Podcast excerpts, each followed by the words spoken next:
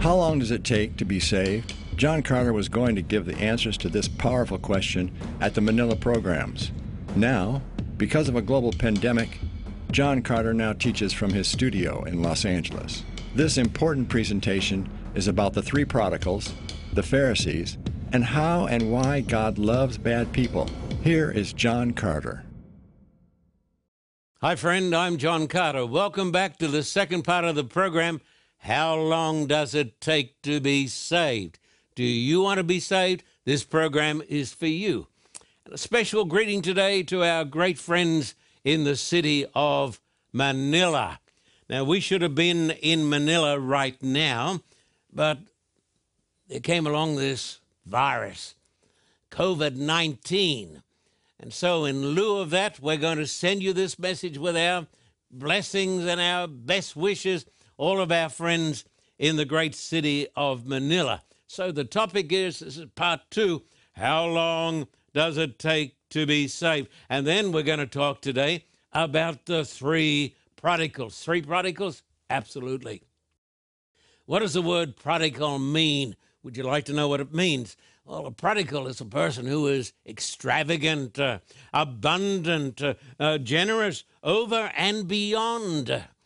And today we're going to tell you that there are not just, well, there's not just one prodigal, but the Bible tells me really there are three prodigals. That is the topic today. We're going to pick it up from the first segment. We're going to repeat a little bit. Uh, going to come now to Luke chapter 15 and verse, let me see, verse, verse 11. Here it is. A certain man had two sons. And one of those boys is the traditional prodigal son. And then the next verse, I think it is, let me see, verse, where it is, verse 12. Here it is, verse 12. Luke 15, verse 12. The younger of them, we call him the prodigal. The younger of them said to his father, Father, give me. Hey, that's the cry of the lost soul. Give me. Hey, I want more. Uh, I need more. What do you want? More. Give me. Give me the portion of goods that falls to me. So he divided to them his livelihood. This young guy is such a prodigal that he can't wait until the old man is dead. But he wants his share of the inheritance, and he wants it, you know when? I want it now. Give me and give me now. He is a prodigal. And then, if you notice, please, verses 13 and 14, it says, Not many days after the younger son gathered all together, journeyed to a far country. And my friend, I got news for you. When you get away from God, you go to a far country. You may think it's going to be great, but it's not. It's the far country. And there wasted his possessions with prodigal living. What's this word prodigal mean? Are you listening to me? It means extravagant, abundant, over and beyond. So he just spends and spends and spends. Verse 14, I think, is the next verse I'm supposed to be reading. But when he had spent all, there arose a severe famine in that land. He began to be in want. What a silly boy. Starts with, Give me, give me, give me. And after a while, he leaves everything. He goes goes away from the father's. He's a, he's a know it all boy. He knows everything. He thinks his father is just an old fool. What would the old man with the white hair know? And so he, he just leaves the father's house, the warmth and the security, and he goes uh, into a distant place, and it's not as good as he thought it was going to be. But for a while, it is super good. And if you can believe the words of the elder brother, he wasted his money not only on food and wine, but he spent it on prostitutes and harlots. So you don't have to have a lot of sympathy for this boy because he is a waster. But the good news of the gospel is this man receives sinners. God loves the prodigal son. He loves you. And he loves me. Because God's love toward us isn't based on our righteousness, it is based upon his grace, his goodness, his mercy. And God doesn't say, Give me. God is the God of giving. And so off he goes. Uh, there he goes. He wastes all his money. And uh, the elder brother said he spent a bit of that money also on prostitutes. Verse 15, uh, let me see, verse 15.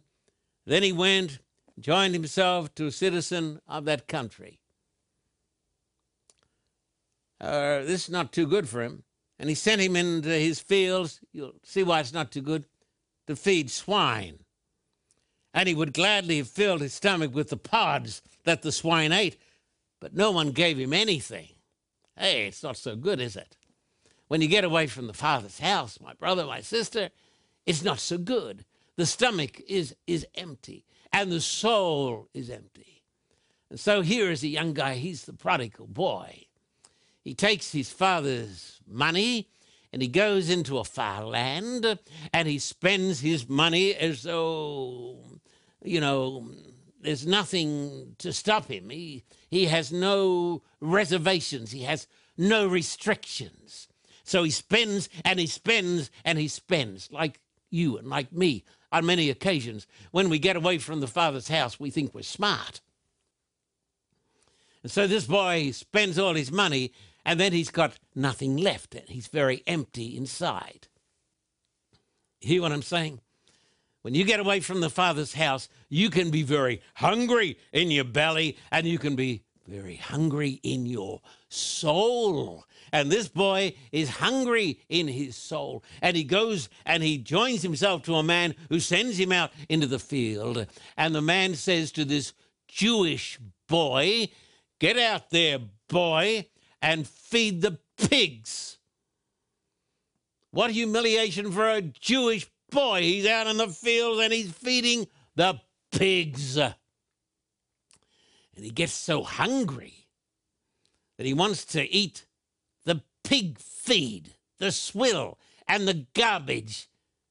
But nobody gives to this boy anything because he doesn't deserve it. But who does deserve it? Look at verse, can I see if I can find it? Verse 17. Here it is. Verse 17. But when he came to himself, he said, How many of my father's hired servants have bread enough and to spare, and I perish with hunger? Oh. When he came to himself, you know what that is called? That is, my friend, the great awakening. There is a Holy Spirit. You listening to me? And the Holy Spirit comes and talks to the boy down in the pig pen.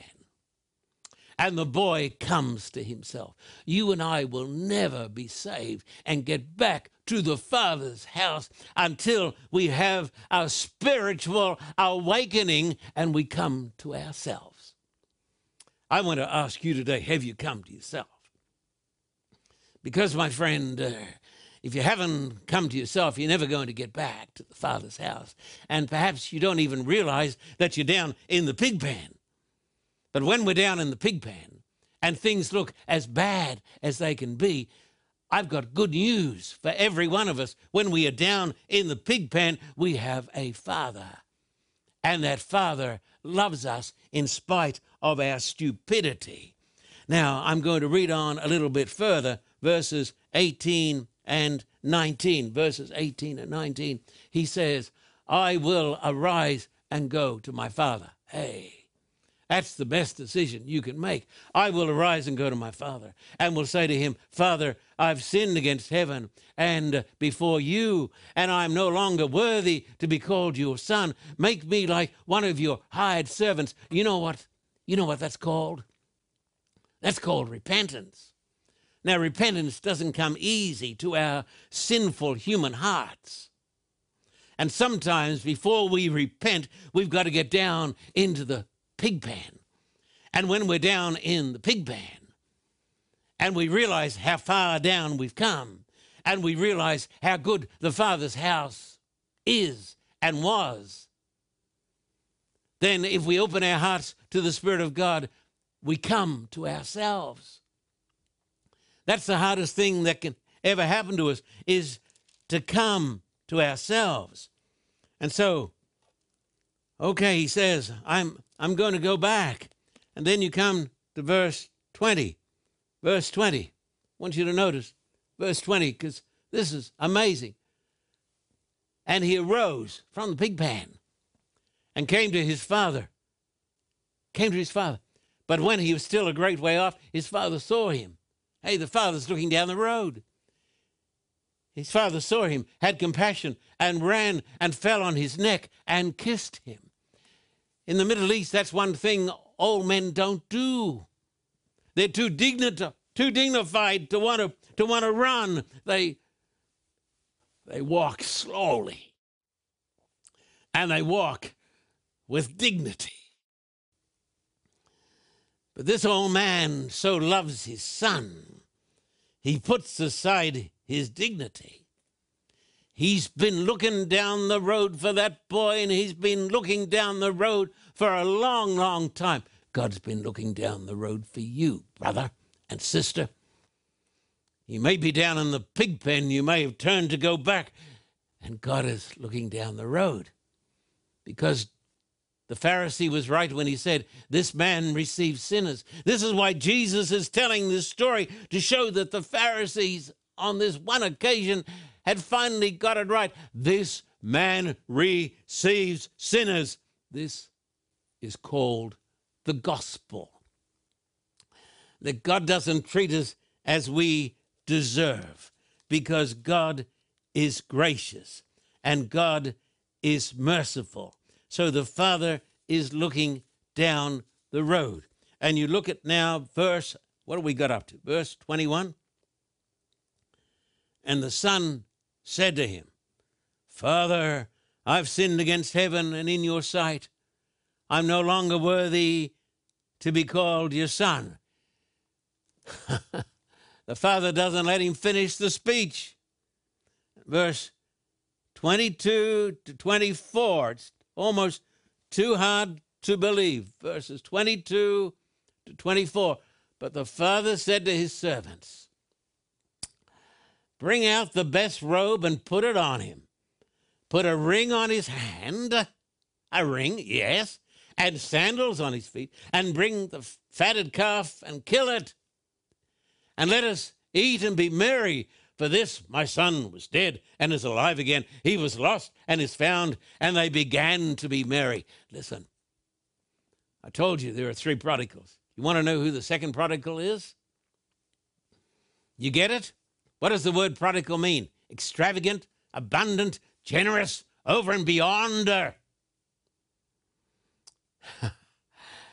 well, the second prodigal is the father who represents God. Over and beyond, he is extravagant. He goes over and over and over and over again. So the father doesn't let this young guy get through with his speech, but he says, Welcome home, my boy. And he, he, gets a robe and he puts it on him, and the robe covers up the filth. That's God's gift of forgiveness and grace, righteousness. It's a gift. We can't earn it. That's where the Pharisees got it wrong. The Pharisees thought they could make up the robe. You can't make it up. So he puts this robe on him he puts a ring on his finger. The father is not a Pharisee.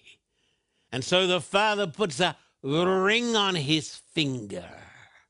The ring of sonship. Are you getting this? Pharisees couldn't get this because their hearts were too cold.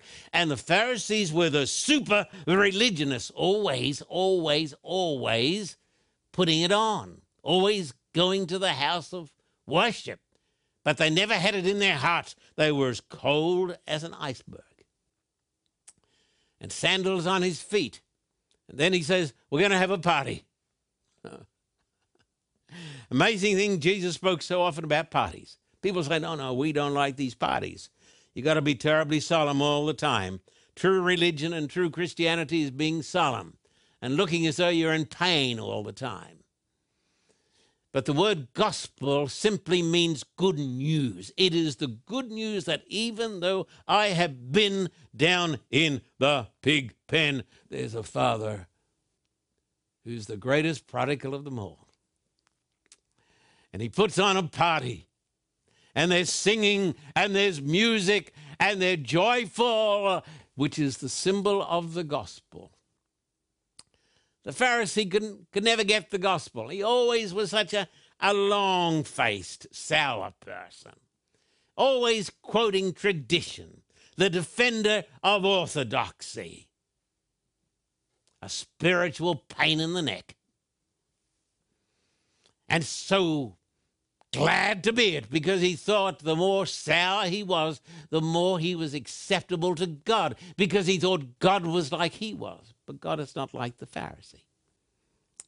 God is the Father who was warm and sunny and loving and forgiving. Number of great truths we've got to learn. Man is far worse than he ever feared uh, to think. But God is far better than he ever dared to hope. Because God is the prodigal. How long does it take to be saved? When you come to yourself and you return to the Father and the robe covers your sins, you can be saved now. You say, No, I don't believe any of this, what John Carter is preaching. Just don't believe any of this stuff. It's all here. Well, it's what Jesus taught. This is what the Pharisees hated. Don't believe the doctrine of the Pharisee. Don't be a Pharisee. So you can be saved now. You can have the robe on you now. You can be forgiven now. You can be justified now. And you can rejoice now. And you can praise the Lord and you can do it now. How long does it take to be saved? As long as it takes to come to yourself and to come back to the Father's house. Okay, let me say it again. Prodigal. Prodigal. What does it mean? Well, it means extravagant. And I told you there's a third prodigal, didn't I tell you that? Well, let me bring him forth now. He's not a very nice character, but we got to got to look at him because some of us have to live, uh, you know, around people like this. Luke 15 and verse 25 to 28. Now his older brother. Ooh was in the field. As he came and drew near to the house, he heard music and dancing. What a scandal! So he called one of the servants and asked what these things meant. And he said to him, Your brother has come. And because he has received him safe and sound, your father has killed the fatted calf. But he was angry and would not go in. Therefore, his father came out and pleaded with him. There's the third prodigal. That's the Pharisee. Prodigal? Yeah. He's extravagant in his self righteousness, in his meanness, in his legalism, in his criticism. There are some people who think that the more critical they are, the more pious they are. I've got news for you. The more critical people get, the further they get from God. But here is this guy, and he's standing out there, and he's got a long face, and he's full of criticism because uh, the prodigal son, his brother, has come home. And you know, the elder brother represents the Pharisees The people are always down on other people, the super religious. And the Pharisees are not dead. There are plenty of Pharisees alive today in the church. But a Pharisee cannot be saved until he comes to himself and knows that he's been in a pig pen too. And he needs to know that the Father loves him also. Now, verses 29 and onwards. 29 and onwards. So the old father answered and said to his, so he answered and said to his father, that's the elder brother, Lo, these many years I've been serving you. The Greek says slaving. Ah. I never transgressed your commandments at any time. I'm, I believe in sinless perfectionism. And yet you never gave me a young goat that I might make merry with my friends. But as soon as this son of yours, not my brother, comes, who has devoured your livelihood with harlots, I don't know if it's true because the Pharisees were big liars. Okay, he says, You've this boy devoured your livelihood with harlots. You killed the fatted calf for him. And he said to him, Son, you are always with me. All that I have is yours. Uh, we don't know whether the elder brother ever repented. Uh, he had some real spiritual problems, and of course, he was very blind. He was spiritually blind. He said, All these years, I've been working for you. All these years, I've been slaving for you. I've never broken any of your commandments. I am a righteous man because I keep your commandments. And my standing with you depends upon the fact that I have earned your respect because I have obtained by your grace to perfection. I've always kept your commandments. But when this son of yours comes, so the elder brother is the third prodigal. Cold, heartless, loveless, judgmental, graceless, unforgiving. Have you ever met people like that? I ask you. then I think there's another couple of verses we ought to look at, verses 31 and 32. He said to him, Son, you're always with me. How kind. All that I have is yours, Mr. Pharisee. It was right that we should make merry and be glad. Uh, for your brother was dead and is alive again, and was lost and is found. Almost too hard to believe. But the Father loves the Pharisee. So let's have a recap. There are three prodigals. Remember, the word means extravagant. The younger son is a prodigal, he's a prodigal in sin. Number two, the older brother is a prodigal in coldness and self righteousness. And the old father is a prodigal in grace and love. What a wonderful, wonderful story, the story of the old father. There's a great text in the book of Romans, chapter 3. Oh, let me look at this. Here it is. Here's the great painting by Rembrandt, The Return of the Prodigal. Here is the old father who represents God. Behold it.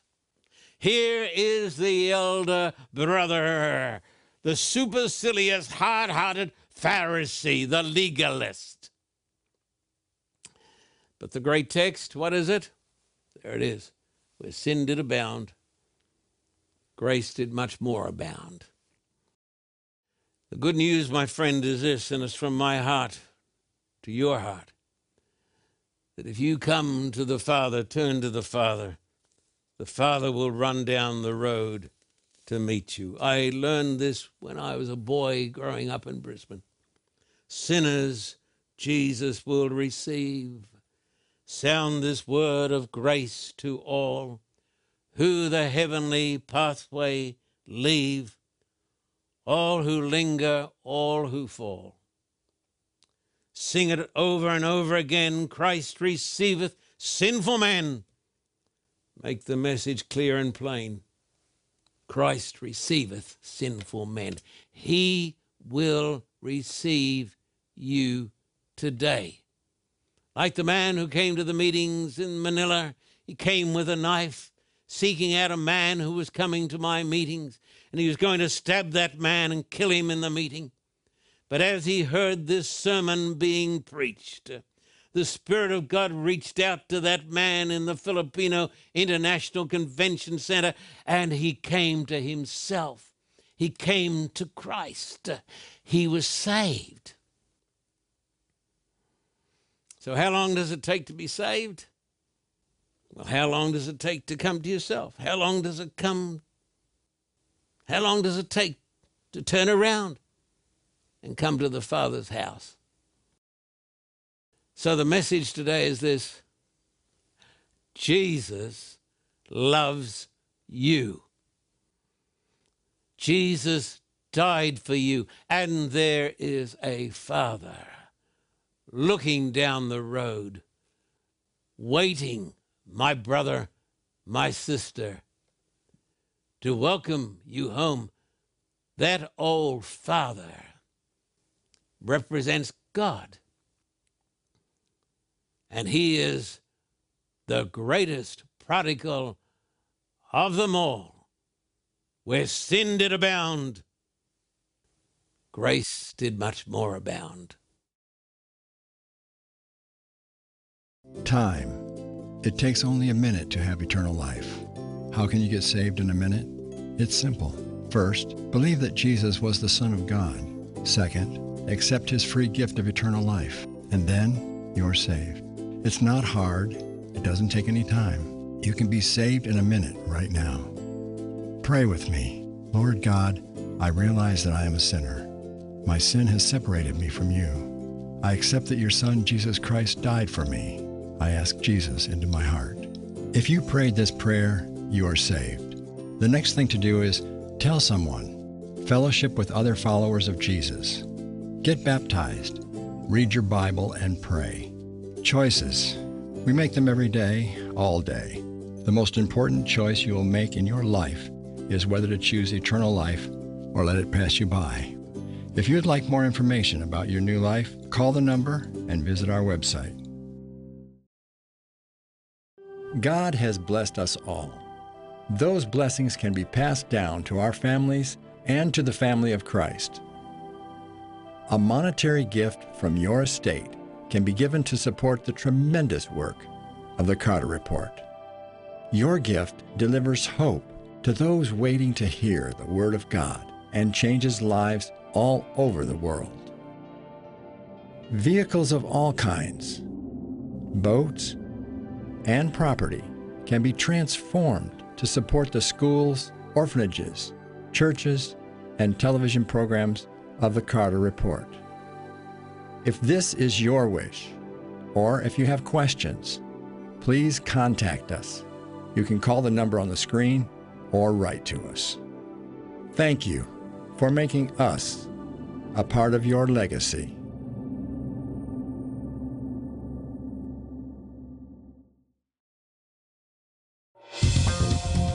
For a copy of today's program, please contact us at P.O. Box 1900 Thousand Oaks, California 91358. Or in Australia, contact us at P.O. Box 861, Terrigal, New South Wales 2260. This program is made possible through the generous support of viewers like you. We thank you for your continued support. May God richly bless you.